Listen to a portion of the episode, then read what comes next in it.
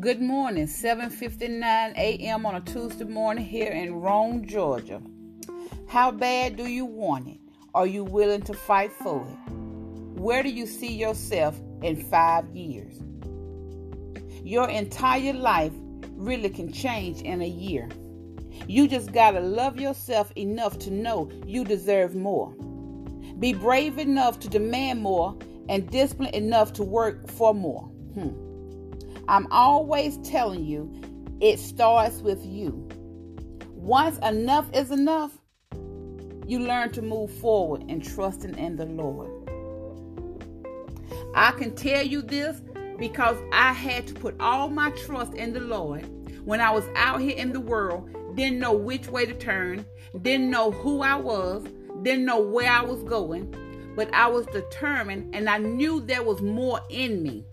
I felt it in my spirit. I felt that leap in my belly that it was more in me. And now I'm an author of two books, a minister, a motivational speaker.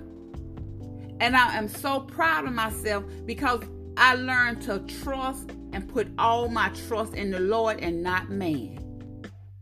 While all my friends was out here doing doing their thing, you know, also trusting in the Lord, trying to find the Lord in their own way, I was out writing books. I was out trying to find another way. Going from home to home, motel, motel, that wasn't it for me. I knew it was more, but first I had to step out of my comfort zone. I had to dig deeper. And here I am today telling you this is not it. Do not give up. It's bigger than this. You just have to put your trust in the Lord, put your mind to, to knowing that you can do anything through Christ that strengthens you. It doesn't stop here. So keep pushing, keep believing in yourself.